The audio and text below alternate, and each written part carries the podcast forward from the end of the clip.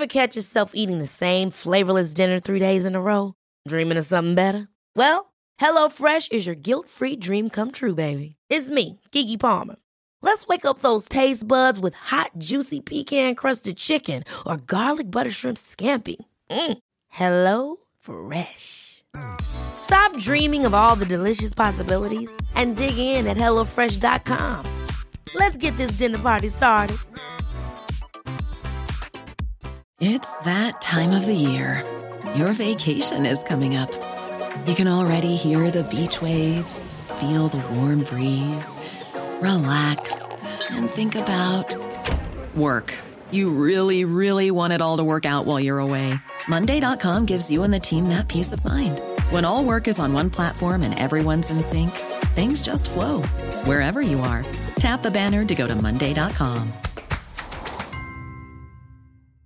Everyone knows therapy is great for solving problems, but getting therapy has its own problems too, like finding the right therapist, fitting into their schedule, and of course, the cost.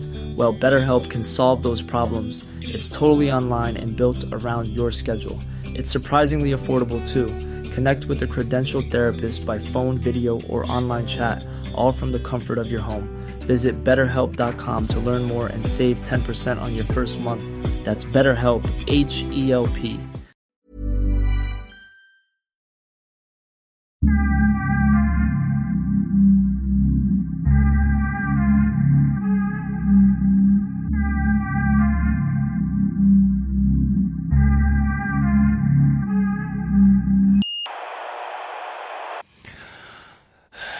Jag blev ju som en storebror, som en pappa. Jag blev som en rådgivare, psykolog. Alltså jag fick så många roller plötsligt. Men det hade inte funkat om inte jag var samtidigt en av dem. Jag hade karisma, glimten i ögat. För det, du kan vara så grov och säga helt sjuka saker. Men så länge du har glimten i ögat, du vet så folk de, de gillar dig. Du vet, vi kan sitta och prata om saker och ting som jag har sagt i mina föreläsningar. Där eh, en journalist säger till mig, du vet, han säger till mig, du har suttit framför barn och predikat jihad. Och sagt till barn att det största man kan offra är sitt liv för Allah. Och det, när han frågar så, jag, jag, jag blir så här, jag får gåshud av det. Förstår Oh my god, har jag sagt så? Men när jag sitter och pratar om mitt sätt att förmedla det, det låter inte så såklart. Att jag sitter och säger till dem med det här retoriska så här, utan jag skämtar och skojar och liksom, du vet, det, det är just det här liksom. Det var en del av budskapet. Det, alltså för mig, jag vet inte, jag menar, jag, jag, jag, jag har lyssnat på salafister idag, predikanter, för det finns ett par stycken i Sverige som är ganska populära. Eh, och de kör ungefär samma stil. Nu var jag först med det här. Eh, för att innan, när salafister föreläste, ni, alltså jag, jag, jag hade inte kunnat lyssna på dem. För att de var för grova. De hade inte arf, eh, vad heter det, fennedawa. Det konsten, det är en konst. Det är en konst, att, att prata är en konst. Att liksom, så, och jag har inte studerat den konsten, det är, bara, jag, det, jag med, det är medfött med mig. Men jag tror att de behövde en förebild, verkligen. De behövde någon att se upp till. De behövde människor, någon som kan liksom vägleda dem. Liksom, och, och det är samma sak idag. Hade många av dem daddy issues? Daddy alltså, issues. alltså hade de frånvarande fäder? Exakt. Ja, ja, ja, ja, jag förstod daddy issues, men det är ingen fara. Ja. ja, jag tänkte lägga ett pinnade ord bara. Nej, det... Tjejer har väl daddy issues, fast skitsamma, förlåt. Jag vet inte, jag, jag, jag kom in hit, det var bara grabbar. Or identity crisis. Jag tänkte säga bara brudarna. Vad sa du? Identity ja. crisis maybe. They had identity crisis. De Där. behöver inte ha något problem alls. Det kan vara helt vanliga, bra mamma, bra pappa, allting. För det fanns de som hade helt normala föräldrar. Och, eh, Men liksom. identitetssökande? Jag tror, jag tror att när man är ung och eh, ser någonting som imponerar dig. Eller, för, för dem var det väldigt modigt också. Du vet, det här är en kille han är 16 år gammal. Han bryr sig inte om världen. Han går runt med en klänning liksom i Sverige med turban på huvudet och säger som det är och bryr sig inte om någon. Du vet, det, det här är en del av liksom styrkan i det lite. Att han, han vågar, han pratar. Jag förstår, men det, du hade ju inte funkat på en skola i Lidingö. Med helt homogen vit svenska, svenskar. Det- jag- Inte, kanske på samma sätt alls. Men de var inte, Det- de var muslimer. jo, jo, jag, jag, Det, hade, det, funkar ju inte, det funkar inte i Märsta. Jag menar... Eh, Funkar det inte i Märsta? Nej. Varför inte? I Märsta gymnasiet, för jag gick också där i gymnasiet ju. Eh, och där var det ju för att, där, det liksom, för det första det var syrianer, många syrianer som, som, som gick i Märsta. Eh, och där finns det redan en clash. Det finns en historik du vet, mellan syrianer och muslimer och vad som hänt historiskt och massmord, folkmord och sådana saker. Och de kopplar väldigt mycket, speciellt till den som ser ut som mig Eh, då. Eh, och eh, den andra delen var en del shia-muslimer. Jag blev vän med några av dem på det sättet men jag blev bara vän för att få dem att lämna shia- shiismen. inte, inte för att vi var kompisar. För att vägleda dem typ. Så jag hade ingen mark. Jag hade ingen, alltså, och de som frågade om islam, det var inte, du vet, det fanns ingen känsla för att de ville gå vidare. Så de, folk var redan i sina bubblor där. You need a place with a overwhelming majority of Sunni Muslims. Ja, det är klart. Uh, och, det, och, det, och, det, och det är liksom i Angereds gymnasiet, det är väldigt många från, uh, från Somalia, från liksom, uh, exempelvis araber, Kurdistan och så vidare. Och det, det är ju sunnimuslimer de flesta av dem. Det fanns ett par shia-muslimer också. Men, och det fanns också exempelvis kurder som var PKK-kurder. Du vet, som brukar kalla det, eller peshmerga-kurder och så vidare. Och de är väldigt anti-salafist och anti, du vet. Så, här. det är fel att säga att de är anti-islam. För att jag vet många som är religiösa. Peshmerga-kurder och så här som ber och fastar och går till moskén och så. Men så om det finns en historik som har med nationalism att göra, eller historik, då blir det svårare såklart. Eh, det blir mer så här, eh, för det- vi clashade ofta. Eh, och vi clashade med andra grupperingar inom islam också. Och det var ett annat problem som skolan skulle ta hand om. Så jag ser det som att dessa unga killar och tjejer, det är som att de blev så fascinerade. Att det finns en kille som pratar bra svenska, är rolig, är en person och har kunskap om islam. Eh, och det, det fanns inte. Men kör sitt eget race, skiter i, i Ja, ja, anpassar sig förra- inte till majoritetssamhället. Ja, ja, eh, ja. Skiter i dem, kör sitt eget race bara. Och, Och, det, och det, det är klart att många av dem är ju redan i, i någon form av utanförskap. ja. på något sätt i dessa områden. Så, eh, och det som är intressant var, jag växte ju upp med, liksom, här i Sverige med, med det vanliga svenska. Jag menar Magnus Härenstam, Jeopardy, du vet så här och eh, Bolibompa och sådana här saker. Alltså, en del av det var ju väldigt svenskt hos, hos oss. Vi firade jul under en viss period, jag och min familj, när vi bodde i Växjö och sådär. Eh, så att vi hade det var mycket svenskt, sen plötsligt blev det mycket blatte och sen plötsligt blev det mycket eh, islam, sen blev det mycket salaf. du vet. Så det, mina e- samlade erfarenheter gjorde att jag var också ganska duktig på att läsa av folk. Och, ve, och veta när jag ska vara tyst, när jag ska prata, när jag ska vara på, när jag ska backa. Så om någon kom till mig eh, och säger att jag är shia-muslim. Jag sa till honom du är kafir, gå härifrån. För det gjorde andra. Men jag, jag sa till honom, okej bror vad händer? Och så. Jag, var, jag var inte dömande. Så att, och det är det som är grejen. Det, för mig det, det handlar väldigt mycket om, även idag, att det, det är en konst. Det är ett sätt att förmedla ett budskap. Eh, och det är samma sak idag för mig. Och, och som sagt, du har ju varit otroligt alltså, duktig på att förmedla ett budskap på ett väldigt skadligt sätt. För jag vet att du har berättat att, att när, liksom, i, när IS var som mest aktiva så kom det ungdomar till dig och, och frågade om de skulle åka ner. Mm. Och att du, du var så pass skicklig så du inte sa till dem åk ner utan du, du, du svarade mer att, eller frågade har du sagt hej då till dina föräldrar. Mm, mm. Att, att då blir det, det blir en slags uppmaning men Säpo kan inte komma åt dig. Mm. Att du har uppmanat, förstår du lite vad jag menar? Säpo kom in i mitt liv när jag var 16 år gammal. Första gången. De kom till Angereds gymnasiet. Eh, jag har inte pratat mycket om Säpo. Eh, och det är inte för att jag är rädd för Säpo. Det... Kom Säpo, kom. Men de kom in i mitt liv tidigt. Jag tror de fattade eh, väldigt tidigt liksom, att den här killen liksom, måste vi nog ha koll på. Jag var, du vet, man får tänka att liksom, jag var ung. Jag tyckte bara sånt var coolt. Ah, Säpo, du vet. För det är inte som Egypten, och mukhabarat, du vet, i ditt liv, det är katastrof. Utan här är det typ maskhara yani. det, det är lite så tramsigt. De kommer och pratar och är gulliga. Men de, efter 11 september så kom de till skolan. Uh, och uh, jag minns uh, första gången jag fick reda på att det var Säkerhetspolisen så var det faktiskt när jag var anställd av Sensus studieförbund.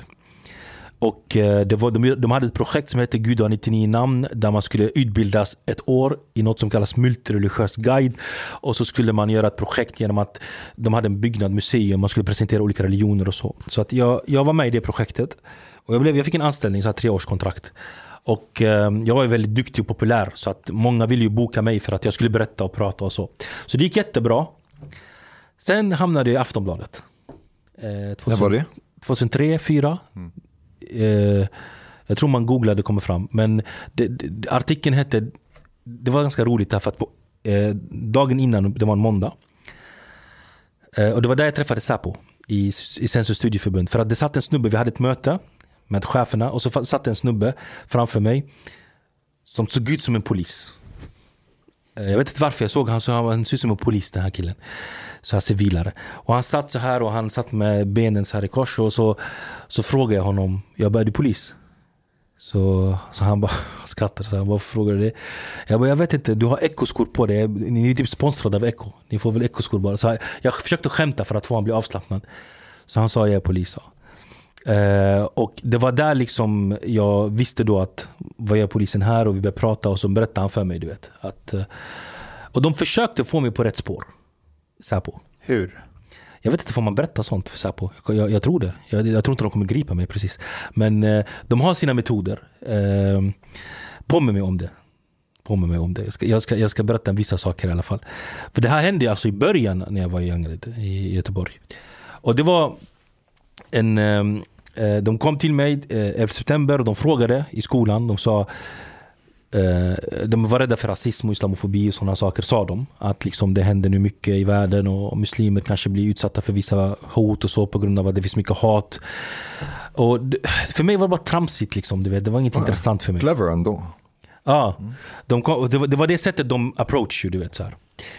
Eh, och sen så började de liksom vilja träffa mig. Eh, och man måste ha i, i huvudet här va, att jag är 16 år gammal. Jag är, jag är alltså fortfarande i princip ett barn. Så, och min, min mentor, eller min typ lärare, eller de människor jag såg upp till, eh, de liksom behandlade inte mig som ett barn. Eller 16 år, utan de behandlade mig som en vuxen Men, men 16, är vi inte vid 2003, 2004 nu eller? Eh, det här var... Efter 11 september var det i alla fall. Det är jag säker på. Jag har jättesvårt för datum för det har hänt så mycket grejer. När, ja, när, när jag träffade dem då eh, så sa de till mig helt enkelt att liksom Behöver du hjälp med någonting och sådär och de, de försökte hålla igång kommunikationen du vet hela tiden. Och mina, mina, jag var öppen med alla mina åsikter, även med Säpo. Jag berättade för dem när de frågade frågor. För att jag pratade ju öppet om det i mina föreläsningar. Så jag, jag kände inte att jag hade någonting att dölja. Det att jag var övertygad om att jag var bra för samhället. Alltså jag hade 100% övertygad om att jag är en god kraft i samhället. För att liksom, eh, jag är en person som hjälper ungdomar bort ifrån dåliga så här, kriminalitet och liksom, så här, med islam då så att säga. Men det var ju såklart med salafi-islam. Det var det som var grejen. Men för mig var salafi-islam, islam. Inte salafi-islam. Det var bara islam. Um, och, då, och, och den perioden, de här åren, Aftonbladet när de skrev så var det en artikel som, som dök upp med en snubbe som heter Abu, Us, äh, heter han? Abu Hamza heter han, Abu Hamza al-Masri. Och det var, han var i England och en annan som heter Abu Qadada al-Frestini. Och dessa två de var väl liksom väldigt djupt involverade i olika terrororganisationer. Uh, och han Abu Hamza al-Masri har typ en krokhand. Han, han förlorade sin hand i krig och i jihad och sådana saker i Afghanistan på 70 eller 80-talet. Så Sen stod det så här då i Aftonbladet. Jag läste artikeln. Längst ner står det Imorgon avslöjar vi hjärnan bakom Al-Qaida i Sverige. Och så var det jag. så, det, så jag fick chock. Jag tänkte vilken hjärna är mannen? För att jag visste ju inte att jag var hjärnan bakom någonting alls. Jag satt hemma bokstavligen och jag blev uppringd av massa folk. Mannen du är med i Aftonbladet. Varför är du med i Aftonbladet? För jag bara va? Och då, det som hade hänt var att jag hade en föreläsning i det som kallas TUFF. Troende unga framtida förebilder som det heter så gulligt. Bildades efter Göteborgsbranden. Och det var en bra förening som kidnappades av salafister. Bland annat jag. Och tills idag vissa är arga på mig för att vi tog föreningen ifrån dem. Vi gick dit och satte oss och började föreläsa och prata. Och så här, liksom. Vi tog över den helt enkelt, sakta men säkert. För att, du, vet, du är övertygad att du är det rätta, liksom alla andra typ är vilse ungefär så. Och vi tog över den här föreningen, det var en turkisk moské egentligen. Och du vet, turkar har varit i Sverige hur lång tid som helst, de har aldrig problem med någon. Så vi kom dit och direkt vi tog över den. Och plus att de är hanafi, och hanafis är lite lugnare när det kommer till vissa saker. Så det kom dit en journalist från Aftonbladet som heter Wolfgang, av alla namn också. Wolfgang Hansson heter han. Han, han existerar fortfarande och skriver i Aftonbladet. Um, och, eh, och en, en, han var främmande du vet. Vit man, gubbe. Och alla andra är ju muslimer som sitter och lyssnar på min föreläsning. Och en annan snubbe som var också ny, men han var en, en svartskalle, en, en invandrare. Mm, eh, som såg ut som en muslim. Och jag pratade och efter lektionen så kom han till mig och sa jag, jag är reporter. Jag tänkte skriva en artikel och jag undrar om du blir intervjuad. Och ta några bilder och så. Så jag sa nej direkt. Media var no-no liksom. Eh, och då sa han uh, okej, okay. han gick därifrån. Och sen kom det den här andra killen fram och hälsade. Han bara, vem är det? Så jag bara, han är en journalist. Han bara, jag är ny här. Och så. Han var också journalist men han lekte så här uh, undercover. Och då hade de skrivit då. Eh, det fanns en hemsida som hette omislam.com. där jag hade haft mina föreläsningar. Och det var liksom, där hyllade man bin Laden, hyllade 11 september, hyllade liksom alla de här sakerna. Och då skrev, det var den första artikeln som dök upp. Och då, när den artikeln dök upp så kontaktade judiska församlingen Census. Och sa att ni har en, en ehm, vad heter det, antisemit och en eh, judohatare som jobbar hos er. Som heter Anas Khalifa. Så de ringde mig, Census, och sa kom in till kontoret. Jag gick dit. Och där var det ja, ett snack om att liksom, ja du vet, vi måste avsluta samarbetet och sådär. Uh, och jag ska vara helt ärlig. Jag är, då tror jag att jag blev 100% radikaliserad. Efter det. På grund av det? Jag tappade förtroendet för samhället totalt. Varför? För, var det orättvist tyckte du? Ja såklart. Alltså för det första, jag var ung, väldigt ung. Jag, jag var under 18 i alla fall. Um, ja, jag var salafi. Jag hade väldigt radikala idéer. Men jag var fortfarande ung. Uh, jag försöker inte rättfärdiga någonting här eller leka offer och sånt. Men alltså bara som förklaring. Om man kanske hjälpa andra människor och sånt där. Men förlåt, the, Ja. the timeline is a bit like confusing for me because I, I checked the article, it's Ja. 2004. Four, okej. Ja, Mm. Så det var 2021 då? Ja, mycket möjligt. Alltså jag är Ja. jättedålig på tider och år. Jag kommer inte ihåg någonting nästan. Så då var jag äldre i alla fall. Men hade du tro för samhället ändå fram till den här punkten där de avslutar samarbetet? Alltså Gick du runt och tänkte att du är en god kraft inom islam. Mm. Eh, Du har ett uppdrag och det är att hjälpa så många som möjligt att hitta islam för Ja. att komma bort från Mm. det onda. Men samtidigt låter det som att du hade någon sorts tro på samhället innan den här händelsen. Jag ansåg mig själv vara en del av samhället till och med. Att det, det samhället går miste om någonting för att de inte ser potentialen i mig. Alltså förstår du? Att liksom, varför har inte typ myndigheterna kontaktat en sån som mig som kan bygga broar och du vet, förstår du? Så, He wants to lead society into the right path. Ja Mm. exakt. Mm. Så det, det, det är någon form av eh, sane insanity lite. Förstår du? Alltså man, man tror ju, man lever i den världen att man är så himla god och rättfärdig. Eh, och att liksom, varför är folk så himla, de missar opportunities här varje dag liksom. Så när, när jag kom in i Census, studieförbund eh, och jag, jag, kände mig, okej nu börjar min resa. Nu, nu kommer jag börja liksom få träffa liksom svenskar, föreläsa för myndigheter och prata med dem. Och, eh, de- den känslan fick jag lite. Eh, och, men skillnaden då var att mitt objektiv, mitt, alltså huvudobjektivet var dawa, var kallelsen. Det var liksom att förmedla islam. Eh, och eh, bara genom det skulle jag, alltså det var, hela, det var den enda anledningen till att jag deltog i någonting alls. Så jag tappade ju hoppet när jag insåg att okej, först och främst, du vet, media, de la upp en bilder på mig. Eh, och eh, jag blev liksom uthängd helt enkelt. Som en 16-17-åring. Eh, från, eller som en 21-åring redan. Och jag tänkte, du vet, det är kört. Det, det blir ju så lite. I'm screwed yani. Ja, det är kört, okej det är kört. Lite så. Media hängt ut mig. Och Sensus sparkade mig. Och samtidigt kan jag inte säga att ska sensus backa upp mig? alltså förstår du?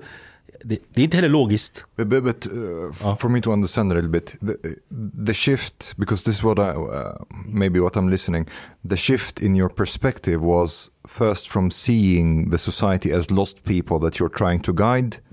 Did you start to see them after this point more as an enemy? Ja, jag tror det. Jag tror det. Det är så, det är så jag analyserar mitt... Eh, för att det, så man, man, man kan inte urskilja personen ifrån ideologin lite. Jag menar min personlighet och karaktär och mina egenskaper påverkar ju hur jag förmedlar och hur jag tänker och så.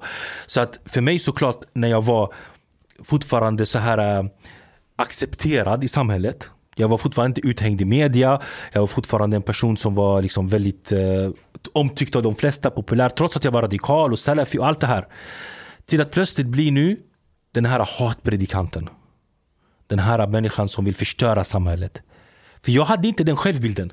Du tyckte att du gjorde nytta? Ja, jag tyckte att jag var jätte, jag tyckte att liksom jag var kärleksfull, glad och jag, ni ser jag sitter och skrattar som en galning i fängelset. Alltså, så, så att det är min personlighet. Predikade du om jihad och att offra sig själv och bruka våld för spridandet av islam innan du blev av med ditt samarbete med Sensus? Innan, Ja. mm, jag, jag, vi var- då- 2003, var det Afghanistan invaderat då? Det var det va? Ja, någonting De så. gick in 2001 redan. Ja, ah, jo, jo. men- 2003 men, var Irak. Det var Irak. Nej, jag samlade in pengar till Mujahedin och sånt. Men grejen är att Men varför tyckte du det var konstigt att du blev stämplad som hatpredikant? därför att de, de krigar mot liksom, det är ockupation. Ja. Ja, men han tyckte inte att det var något Alltså, dumt. alltså, och jag tyckte inte heller, och om Sensus hade, hade kommit till mig och sagt alltså, du kan ju inte sitta i, i moskén och säga, samla pengar för krigare för, som ska döda amerikaner exempelvis. Då kunde jag säga till Sensus, varför inte? Det är klart att de ska kriga mot amerikaner. Förstår du? Det, var, det är lite som vissa, nu, nu, nu, nu, nu säger jag säkert någonting kaos här, ni får rätta mig. Som vissa typ eh, åt ett visst politiskt håll kan känna liksom, kampen, du vet så här mot eh, imperialismen. Och, vet, det är lite så, men för mig var det islam. Att liksom, det är klart att de ska kriga mot eh, fienden så att säga då. Så för, jag kunde säga det till vem som helst. Till min arbetsgivare, till förstår du. Och om inte han håller med mig, så säger jag, "Du gal- vad är du för människa? Du har ingen heder eller? Just det. Men, men för att fråga Anas, alltså, det, det, det är en sak att samla in pengar till Mujahedin. Att, att de ska åka till Afghanistan och, och slåss mot utländsk makt och sådär. Men jag tänker, hur resonerar du när du uppmuntrade unga män att åka ner till Syrien? Och du visste ju vad de gjorde där, alltså med du vet, slavar, sexslavar och hur de behandlade människor. Det, det, du vet, de skröt ju om det, de la ju upp det på YouTube. Du, Mm. du såg ju det här och ändå, hur, hur, hur rättfärdigar du det? Jag har ju inte riktigt, alltså jag satt ju i fängelse under den perioden. 2013 till 15 när Isis bildades. Så jag var inte ute i det fria. Så det hände ju aldrig att jag Jag brukar vara så här tacksam faktiskt att jag satt i fängelse. För att jag tror om jag hade inte suttit i fängelse då hade jag dragits in i djupet av det här. 2011-12, det var då syriska revolutionen var aktiv som mest i början. Och det handlade mycket om eh, mot, eh, mot Bashar mot deras ledare.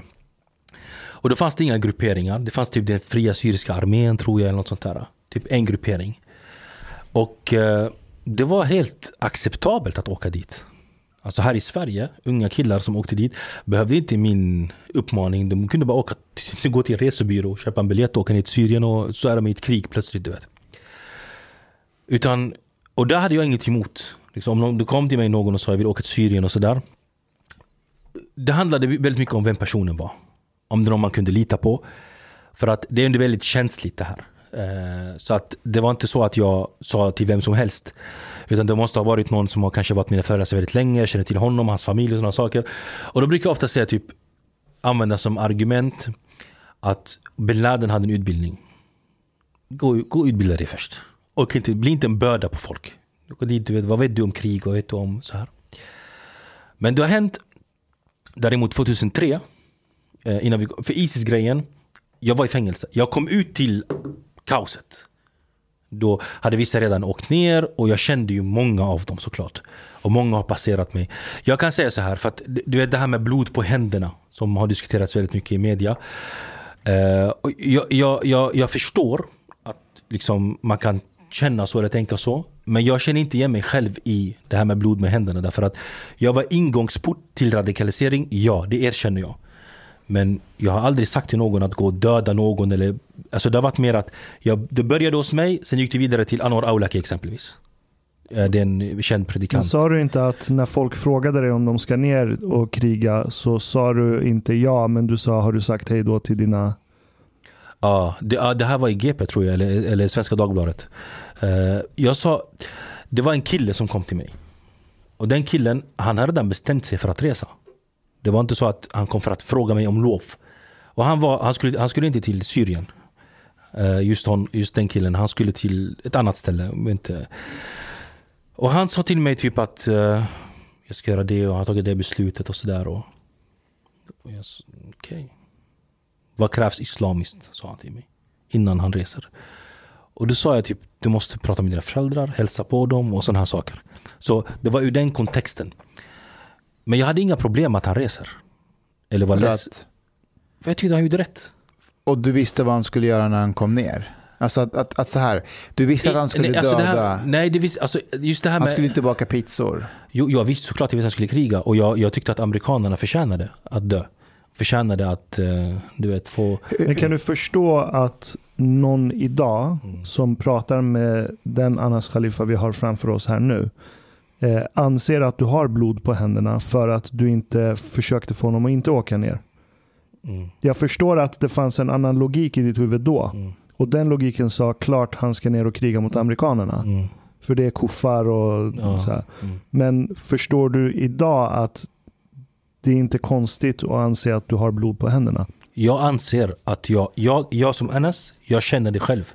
Att du har blod på händerna? Ja, men det sorgliga är att de människorna som åkte känner inte ens av det. Alltså de är glada och stolta. De är arga på mig att jag har sagt så. Det, det förstår jag Ja. också. Men jag, jag För de är fortfarande övertygade. Ja, ja, de är övertygade såklart. Men jag, ja, alltså. Det, det är en, jag vill inte nyansera så det låter som att jag rättfärdigar eller bortförklarar. Men jag vill bara att man ska kunna förstå att jag sa aldrig till någon gå och gör det. Men jag stoppar inte någon heller. Men, men eh, okej, eh, jag förstår. Men har du under dina föreläsningar Mm. sagt att jihad är bra? Ja, Du har sagt det, ja. men, men this is encouragement to them to go and do jihad. Ja, det, det är det förmodligen. Ja. Absolut. Det är det. Hur, hur många tror du att du eventuellt har skickat ner till Syrien? Alltså just Syrien som jag sa, det var då jag satt i fängelse. Så jag har inte skickat någon till Syrien. Just Syrien. För att alla åkte när jag satt i fängelse. Utan innan Syrien har det hänt att det finns människor som har kommit till mig och pratat och frågat om jihad, frågat om reglerna och så vidare. Och jag har svarat enligt min övertygelse då. Och de kan ha tagit den informationen och gått vidare med den. Men jag personligen, jag har ju inte suttit ner och planerat med någon och sagt liksom lyssna du ska resa och träffa den personen och sådana saker. Jag hade inte ens de kontakterna på det sättet. Och även om jag hade, jag litar inte på folk. Nej men jag, jag förstår annars, men, men grejen är så här.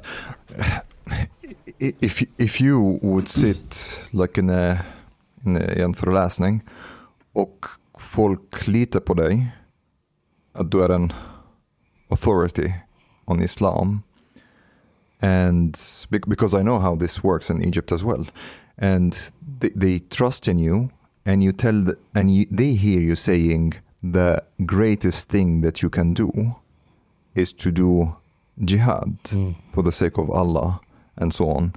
It's not at all long sökt to think that these people are who are listening to you, many of them are young and so on, who place their trust in you, that because of what you you said, they started to think and decided to go down. Såklart, och jag var ju också stolt över det. Jag var ju glad. Jag hoppades att de skulle tänka på det sättet. För mig såg jag det som en del av liksom dawan. En del av kallelsen. Att när jag sitter liksom, en, eh, typ en, som en uppfostran lite. Att även om de var väldigt unga. Så, men i mitt huvud då så tänkte jag inte på att de kommer resa och göra jihad eller något sånt där. Utan det var typ att jag ska, jag ska ge dem rätt islam. I, I mitt huvud då. Att det här är rätt islam och det här är det korrekta. Och om de liksom väljer sen att resa, det är ännu bättre. Jag får mer belöning. Förstår ni? Okay, but I have a question now. Yes. If you now listen to, if you would listen to Salafi preachers who would say the same things as you did, do you think they should go to prison? Jag vet det är svårt att säga därför att just det här med lagar och regler och friheter och för att jag själv har varit i den positionen också. Liksom, det, jag vet faktiskt inte Omar. Jag, jag, det är en bra fråga och viktig. Säg att de uppmanar aktivt att man ska åka ner till Al-Shabaab eller eh, Without, without planning themselves, but they say that this is what Allah wants and this is the greatest thing you can do. Do you think these people, these Salafi preachers, they should be allowed to say this today in No, Sweden? uh, uh, no. Uh, de, nej, jag, jag tycker inte att man, det borde vara tillåtet att säga så. Um, sen fängelse. Ja, Okej, jag kan vara helt ärlig med dig. Jag tror inte det hjälper. Jag, jag tror mycket på liksom äkta ändring. Visst, man kan, vi kanske skyddar samhället i två år. Från hans goja eller whatever. Men och sen då? Han kommer komma ut som ännu starkare. Ännu mer prestigefylld. Ni förstår att fängelse för sådana här människor, det hjälper ingenting. Du var 20 år då.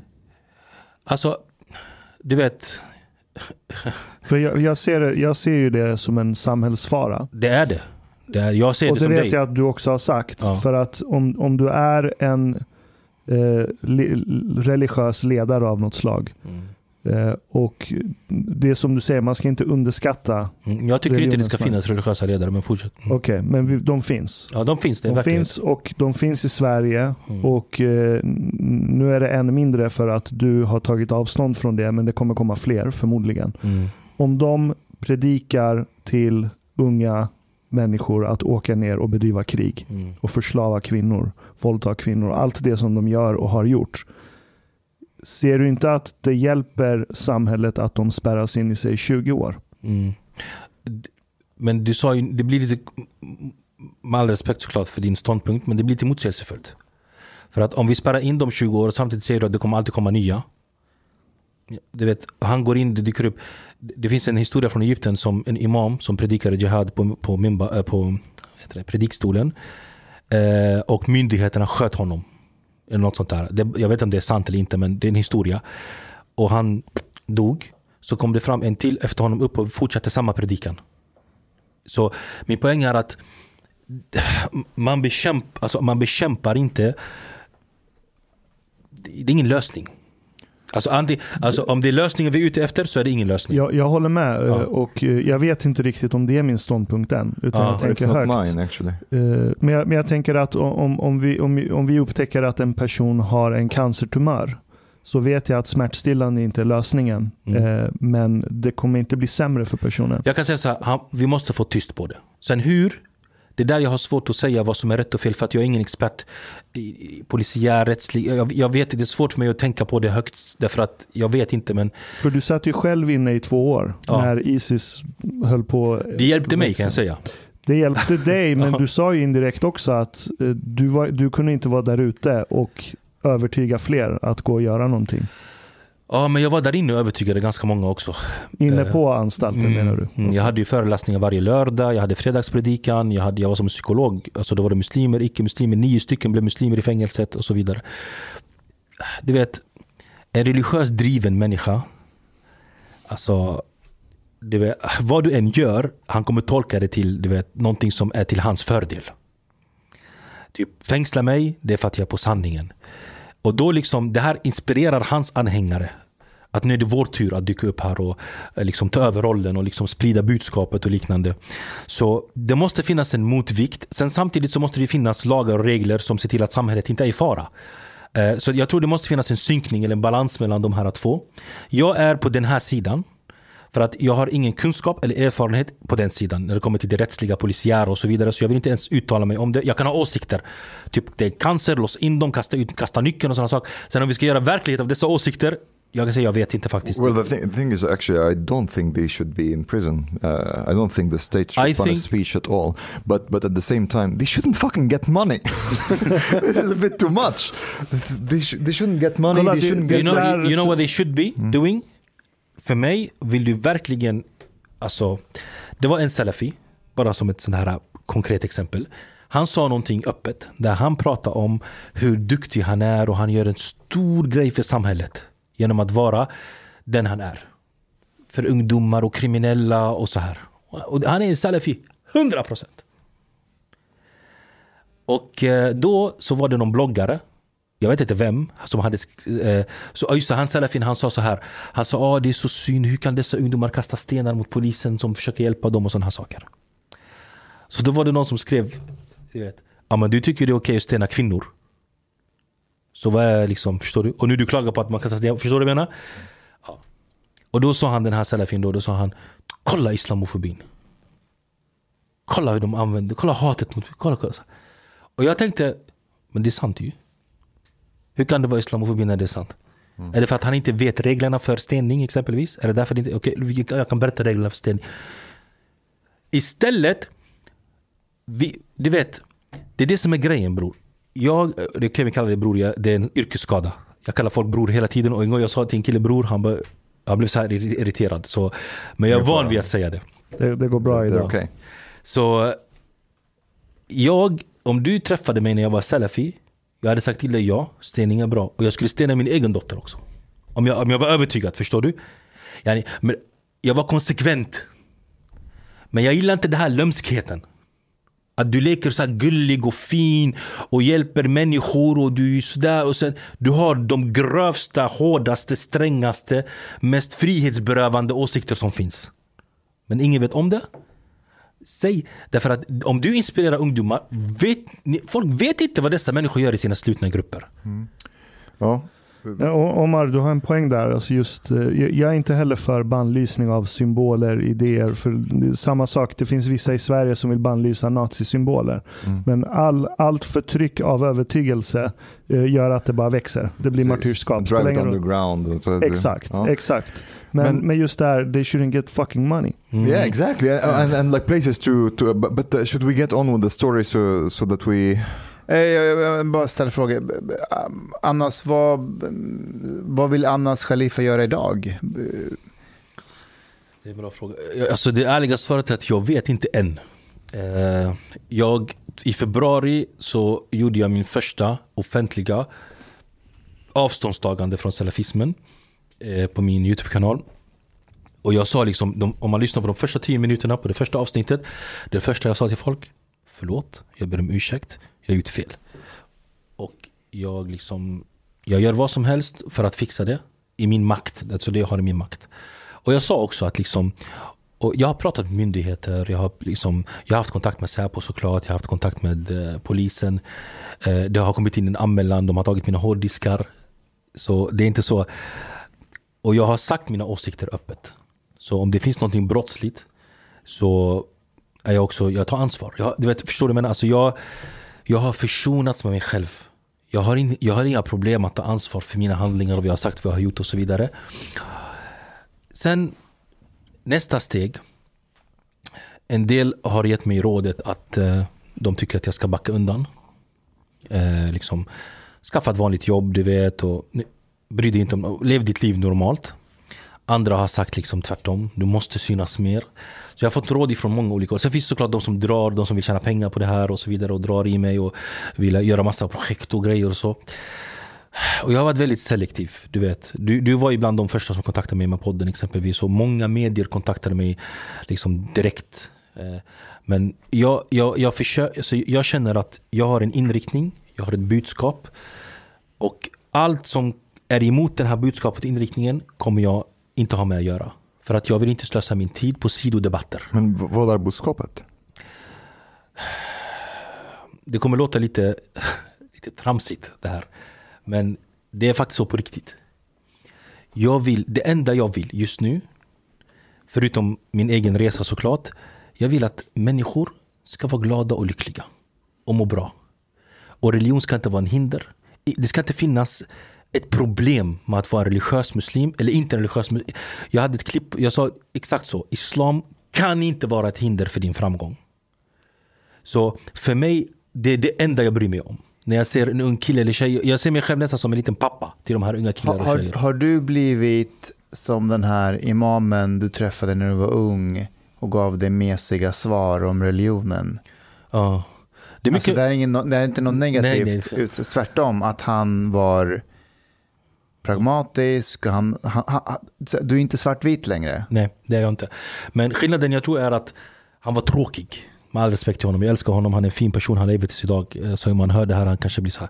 Men han, han, han, var, han har bra distans till sig själv så han kommer inte illa upp. Men han var väldigt så här tråkig. Och, Han kan inte prata det språk som du kan prata med unga. nej, och jag tror också att han, liksom, han är född och uppvuxen i ett arabland. Han kom hit. Alltså förstår du? Det finns många skillnader. Eh, som jag tror. Jag tror att, sen vill jag, nästa steg. Jag, jag tror att jag kan vara till ganska stor hjälp. Från just det här inifrån perspektivet. Ehm, och jag tror faktiskt att senaste månaden så har jag fått jättemånga meddelanden. Du, och det kommer hela tiden. Nu Från, från vilka då? 37 739 står det nu. Som du ser där. Sociala medier. Jävlar.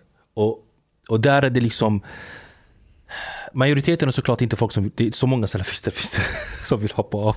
Men tack och lov, utan det är folk som vill ha hjälp. För att många kvinnor speciellt, och många män också, muslimer, de går inte till myndigheter. De går inte till polisen. De går inte till eh, kuratorn eller psykologen eller whatever. De går till där de känner sig eh, trodda och att man kan lita på någon. Så jag får extremt många meddelanden från folk som behöver hjälp med olika frågor om islam. Och det här är ett bevis på, Omar, att dessa människor, de kände inte ro i den islam som de hade innan. If I could give give my opinion on some or some constructive Please. criticism, I don't think it's about being black or white. Being black or, or white is not good, but at the same time, I think you need to perhaps you, you will realize at some point that you need to be clearer with your message. Uh, it- because like I kind of like followed you a little bit on, on, on social media and so on. And if you're like, for example, if you comment on niqab, I see that you're saying, "Oh, it's an interesting question that I have a lot to say about," and then you leave it there. Uh, about Sharia, for example, also you, you don't really. I think you need to get in there and speak your thoughts. You, you don't have to make it black or white, but you can say what you were saying to us now. There are people who are saying this, there are people who are saying that, and, Exactly, and, exactly. and so on. Because I think, Det blir vilseledande annars. uh, Ja. if you are too obscure, Ja, ja. first you will Man vet inte vad man har. Ja, man you will lose vad the man people. Ah, you will Nej, lose the alltså, people, and people will not trust you as well. Det, det är så jag känner. Och du har så rätt i det här. Och det, det exemplet du gav är perfekt. Och det är väldigt eh, fint av dig också med den här kritiken. Och jag, jag tror också att plattformarna spelar roll. Uh, idag är det så himla mycket, det ska vara en minut, det ska vara kort, det ska vara du vet så här. Och det här är väldigt komplexa frågor. Uh, och sen också finns det min muslimska publik så att säga. De muslimer som följer mig fortfarande och, och de ökar uh, och de följer och de läser. Och jag kan inte riktigt tro att de kommer att acceptera ett språk som kanske ni är vana vid. Så för mig, så som jag var innan när jag var salafi, så visste jag vilket språk man ska använda för att dessa människor ska åtminstone börja lyssna och liksom provocera fram tänkandet hos dem. Så ibland när man, eh, och så extremister och andra salafister kommer att använda det här emot mig, mot dessa muslimer. Så om jag exempelvis går och pratar om sharia exempelvis. Vad är min tro om sharia?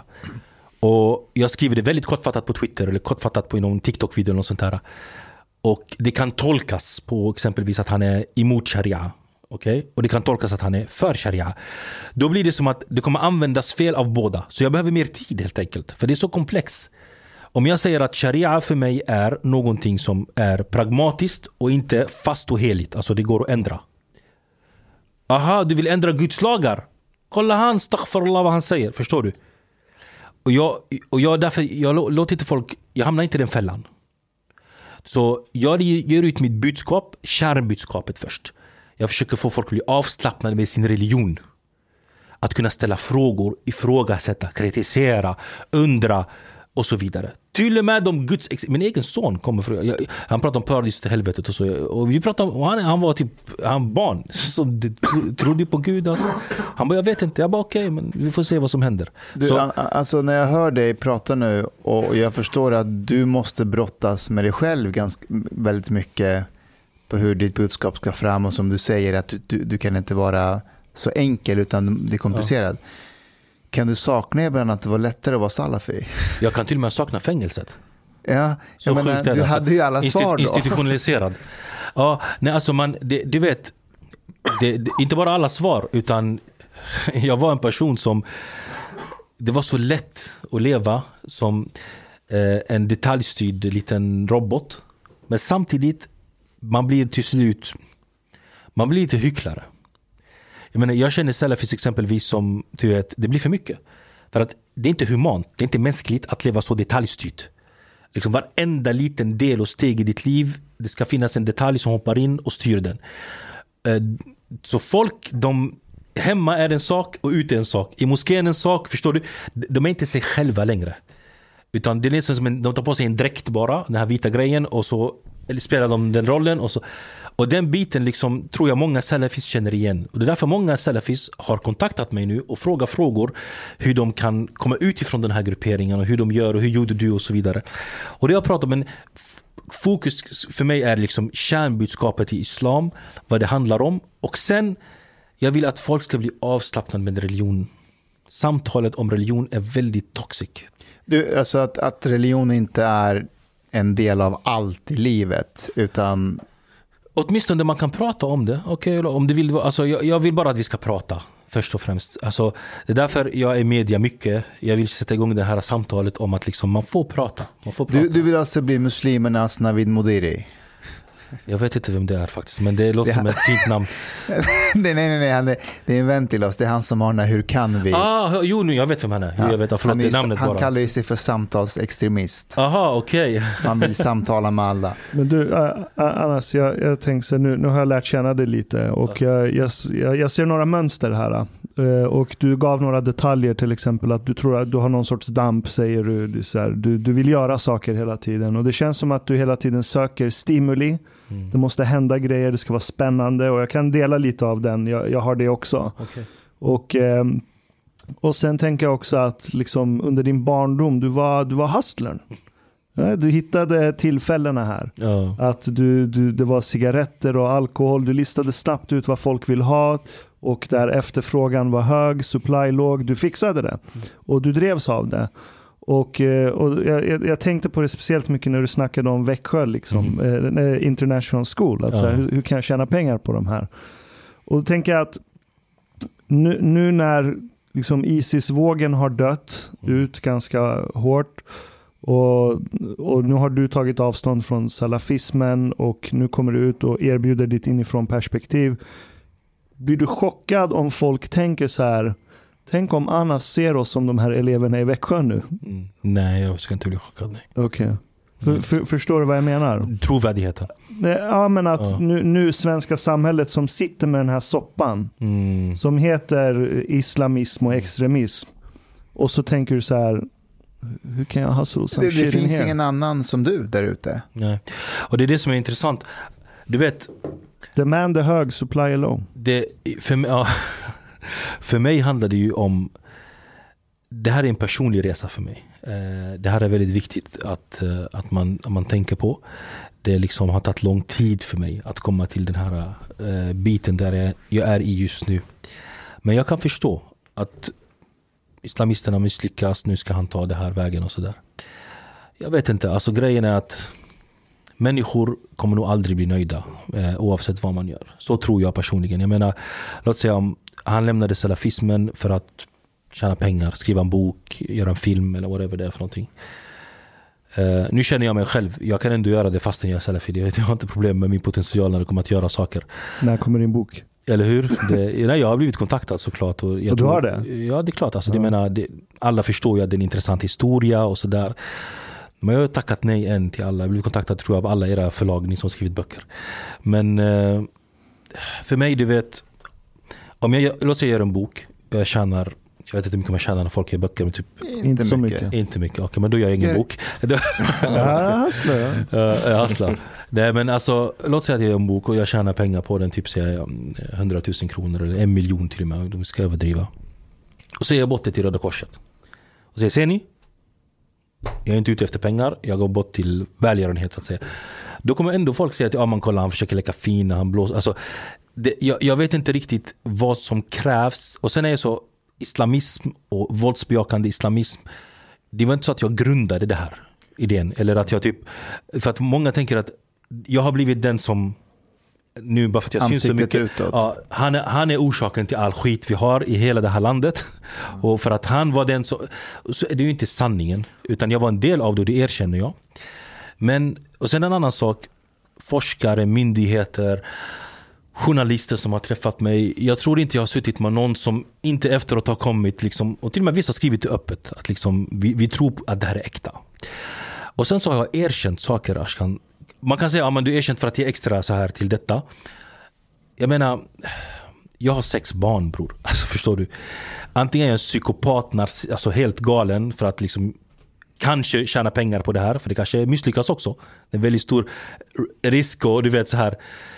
Charlie Hebdo, 11 september. Du vet, alltså det, jag har blivit hotad, jag har blivit mordhotad av flera salafister, av eh, Isis-terrorister. Jag har polisanmält hoten såklart. Hur stor är den hotbilden mot dig idag? Det, det är enormt. För jag det, vet- det, det grejen är att det är inte så mycket man kan göra åt saken. Och jag är, inte, alltså jag är beredd att betala priset, tro mig. Jag är inte rädd.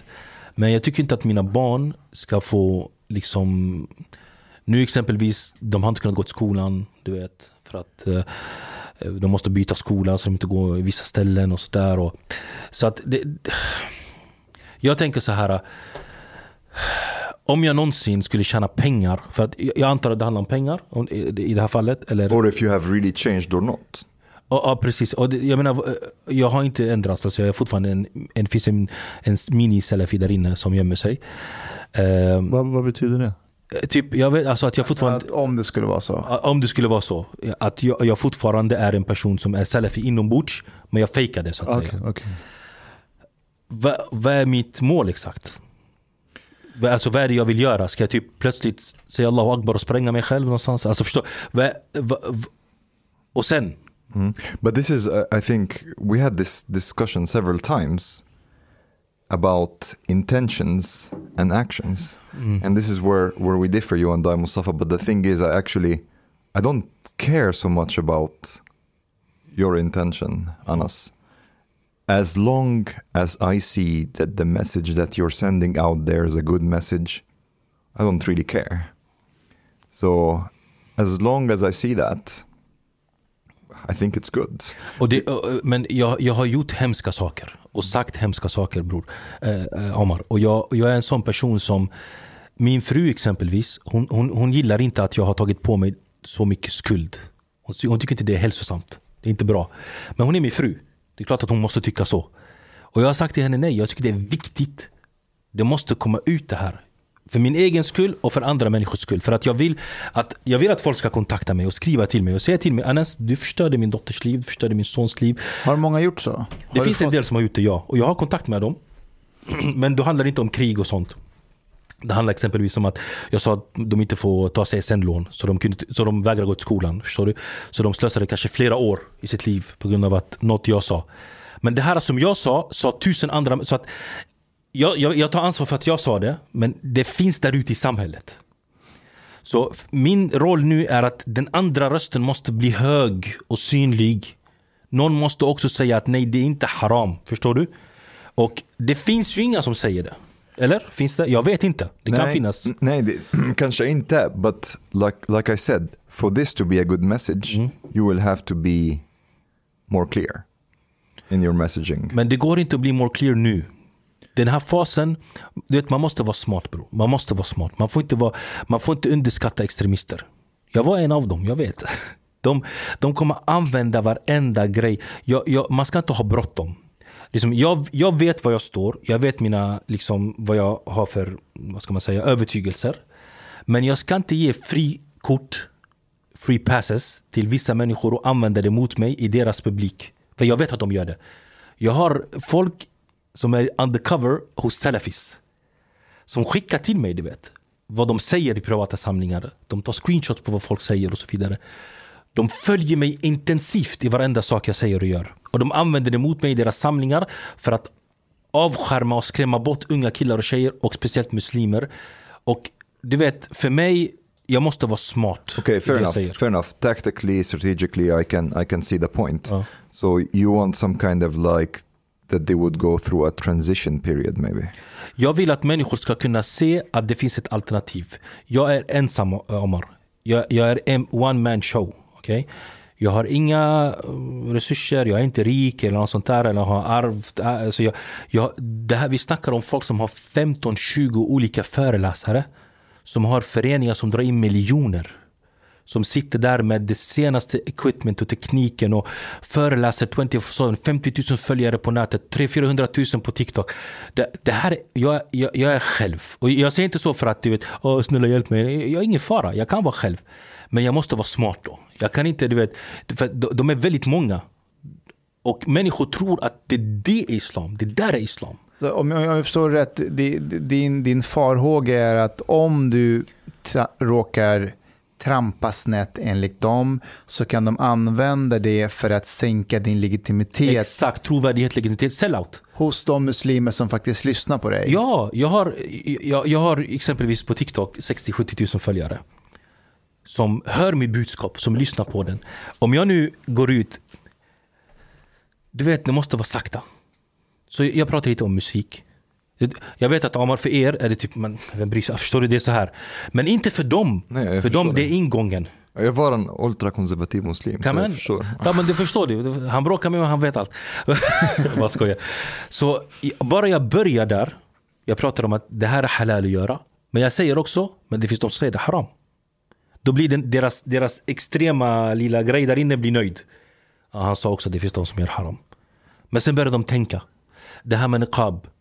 En gång jag sa i en, i en litet klipp, jag sa niqab har ingenting att göra med islam. Vad säger du? Ah, och så här, ta det lugnt. För att det finns en imam som heter så, som bodde den tiden och han sa så. Ah, Jag förklarar lite. Men det finns de som säger det är också wajib, det är obligatoriskt, man måste. Ah, han sa båda. Så det handlar om att sätta igång samtalet. Det funkar inte så som folk vill. Du vet. Antingen är du för demokrati 100% och säger exakt som vi säger eller så. Du vet, alltså, det går... Men det är det, här, det är det här som jag eh, har liksom försvarat dig i olika sammanhang. Att, att när du säger till exempel det om niqab eller musik. Att när de som lyssnar på det, det är, en, det är en så stor grej för dem att höra det här. Alltså att de hoppar nästan från stolen. Men medan för oss och alla andra är det så här, det är musik, vem fan bryr sig? Exakt. Tänk dig då om Anna skulle säga så här, men jag har lämnat salafism bakom mig, nu kommer jag gå med i Pride-tåget. Ja. Alltså, vad, vad, vad kommer dina följare göra då? Alltså, förstår du vad jag menar? Det, det, det är alldeles för långt hopp. Jag, jag förstår det, but at the same time, again, like we, we, talked about this, there is two audiences in a way. Hmm. So you have the Salafi audience, but you have also the Muslims in general. Hmm. And not care- all of them are Salafis. I don't care about Salafis, so, so you know. I don't care about the Salafi Yeah, audience. but, but, but this I is care what I mean. the. Muslim audience. Like like maybe maybe I am like you know um, a, a normal Muslim or whatever that doesn't it's not a Salafi and doesn't have these like very extreme views. And then I'm thinking about music and so on. I wonder like if music is halal or haram. And it's like uh, probably halal. Then I go listen to you and you're saying. Well, there are people who say it's halal, people who say it's haram. Men so, vad säger jag i slutet? Jag vet inte om du har hört mina yani, så lektioner men jag säger det finns de som jag säger jag är 100% övertygad att det är halal. Jag säger alltid i slutet jag säger min åsikt. okay, fair enough. Så om du lyssnar på mina klipp på TikTok, om ni inte alltså, känner det så ni kan gå in och kolla i mina klipp. Exempel, jag blev frågad om LBQ, LBTQ, HBTQ. Ja. Vad är L för någonting? Jag vet inte vad fick L? Lesbian. Lesbians. Ja men det är på amerikanska, eller på engelska. Så HBTQ, så eh, homosex... Hom, vänta, fast Nej, har H för? Homosexuella, Homosexuella, bisexuella, bisexuella, transsexuella, queer. queer. Var fick jag. L från? Det finns inget L då. Uh, in, uh. English, LG, det, lesbian, LG. gay. Ja okej, de har lagt den. Okej. Så jag fick, jag fick den frågan på TikTok. Så jag sa, jag bara lyssna, låt folk få göra vad de vill. Vad har vi med det? Du vet så här. Det här är lite, eh, som du säger, ål. Man kan inte hålla mig. Bara det, gå in och kolla vad som hände. Det var, blev kaos. Ka- och, det, och vi snackar inte om salafister här, vi snackar om vanliga muslimer. Ja. Helt vanliga muslimer. Sådana vanliga som du träffar varje dag och så vidare. De har starka åsikter om det här. Och det finns också faktiskt vanliga svenskar som har väldigt starka åsikter också om det. Men just för att det är muslimer så har religionen roll i det, då blir det lite annorlunda, du vet. Och då kom en fråga i samma TikTok-grej och sa till mig att ja, men tänk om din dotter skulle bli då? Du vet, nu är yani khalas hana. Så jag svarade, jag bara min dotter blir det, jag kommer stötta henne 100%. Det är min dotter. Vad ska jag göra med min dotter? Vad, vad, vad är alternativet? Säg du till mig alternativet, ska jag döda henne? Säg, säg, säg till folk att du ska döda. Du vet. Så när man, när man kör den stilen, då börjar de, ja just det, det är sant. De, jag kan inte kontrollera vad min dotter känner och inte känner. Och förstår. Så vad ska jag göra på riktigt? Alltså du tar, du tar myrsteg, men, men du påverkar mycket. Och jag kan förstå det. Och än en gång, så här, det här med att han ska vara tydlig i sitt, i sitt språk ännu mer. Jag, jag fattar, jag, jag, jag tror att om Annas gick ut och sa, nu tar jag det här exemplet hela tiden, men att om man gick med Pride-tåget till exempel. Jag tror att hans media och journalister och politiker skulle älska Annas. Han skulle ha noll eller väldigt lite legitimitet hos sin publik. Och där, och där finns pengarna förresten, på tal om trovärdighet. Jag menar om jag vill göra de riktiga pengarna, och riktiga böckerna och dokumentär och så. Jag hade gått, gjort massa grejer som gör folk nöjda i den här PK, fina, gulliga, du vet så här. Och, och jag, jag har blivit bjuden, så du vet, till stora program i tv. De största du kan tänka dig. Men, men, men jag är selektiv. Ett, jag har respekt för människors känslor. Att jag ska sitta exempelvis hos Skavlan och gulla där och du vet så och släppa en tår och du vet jag hade det tufft, jag var också offer och det så här. Jag hade vunnit många människors hjärtan. För du vet bror, jag, jag, jag, om jag vill, jag kan vara fake också. Jag kan spela och jag kan leka dum för jag är duktig på det jag gör. Men jag försöker vara äkta så gott jag kan. Jag är mänsklig, jag har fortfarande problem, bekymmer. Det kan vara allting ifrån eh, att man mår dåligt ibland, deprimerad. Det kan vara det här, eh, det, ekonomiskt, det kan vara massa saker. Men jag ska inte gå där och sätta mitt ansikte i svenska folkets ansikte ifrån För de tror att han var salafi igår och idag är han plötsligt sitter han där och gullar, förstår du? Det är jätteprovocerande. Det här, det här, det här som, du, som du ändå går igenom, jag, menar nu, jag, jag, jag kan förstå att det kan upplevas som att varje samtal du har om det här, att, att, att du blir nästan lite attackerad, alltså till och med av oss här nu och, och på olika sätt. Vem, vem pratar du med om sånt här? Är det, är det frun? Eller så, Det är min fru, min fru, bara min fru just nu. Psykologer och sånt, det är till en viss grad. Du vet. Och sen liksom blir det stopp. Den här pressen du har ändå på dig, att du vet, jag, det är många som måste vara på dig, så här, gör så, gör så här, nej, nej, gör ja, så här. Otroligt. Ja. Kan det bli överväldigande med den här pressen? Jag är också diabetiker, du vet. Så det, det påverkar mig fysiskt. Och därför exempelvis när jag sa till dig jag måste ha en övernattning. Eh, för jag sitter och pratar med er nu och jag kan typ bli hög eller låg i blodsockret och det påverkar ju också mitt psyke och- stress och hormoner. Men du vet, alltså, jag ska vara helt ärlig med dig. När jag var salafi bror, alltså jag sket i. Mannen kämpa. Så för mig nu är du ännu hårdare, ännu starkare. Och jag menar, jag kommer hamna i, snart, ni kommer se nästa vecka, jag kommer vara med i en intervju. Den ses av många människor, den kommer vara ganska hård. Och jag har redan sagt till honom, du kan vara hur hård du vill. Han, kommer ju, han sa till mig, jag har klipp, ansvarsutkrävande och jag sa lyssna, jag vill get by det här nu. Jag vill liksom komma till nästa steg. Så när jag var med på radion, samma sak. Jag säger till dem liksom, alltså ni får ställa precis vad ni vill. Och ni kan fråga Sofie. Jag Lövenmark Ja, Sofie Doko. Lövenmark. Jag, jag, ni kan fråga henne. Jag, jag, jag, jag, sa, jag sa till henne, det enda kravet jag har på dig Sofie det är att du får inte skriva att jag har lämnat islam och sådana saker. För det har inte hänt. Jag är fortfarande muslim och jag är imam och det ska vara en nål i deras öga. Ingen ska komma här och liksom ifrågasätta min religion. Sen fråga vad du vill. Och jag säger till er också, fråga vad ni vill. Vad ni, det finns inte en enda fråga som skrämmer mig. Okej. Du har lyssnat så här långt. På sista måltid. En mycket fin radioprogram i Sverige. Du tycker det är mycket trevligt. Men, min vän, lyssna på mig nu. Du har inte betalat biljett på klubb sista måltid. De har dom grabbarna de behöver pengar. Flis. Lax. Stolar. Dirabilar. Lyxhotel. Du vet. Domostedu måste du betala om du ska lyssna mer.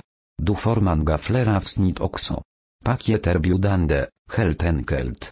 Läs i beskrivning för avsnitt, där det finns information för att bli medlem på klubb Sista Måltid. Det kostar som en mycket liten kaffelatte ute på torget. Per månad. Lätt som en plätt. Tack, min vän.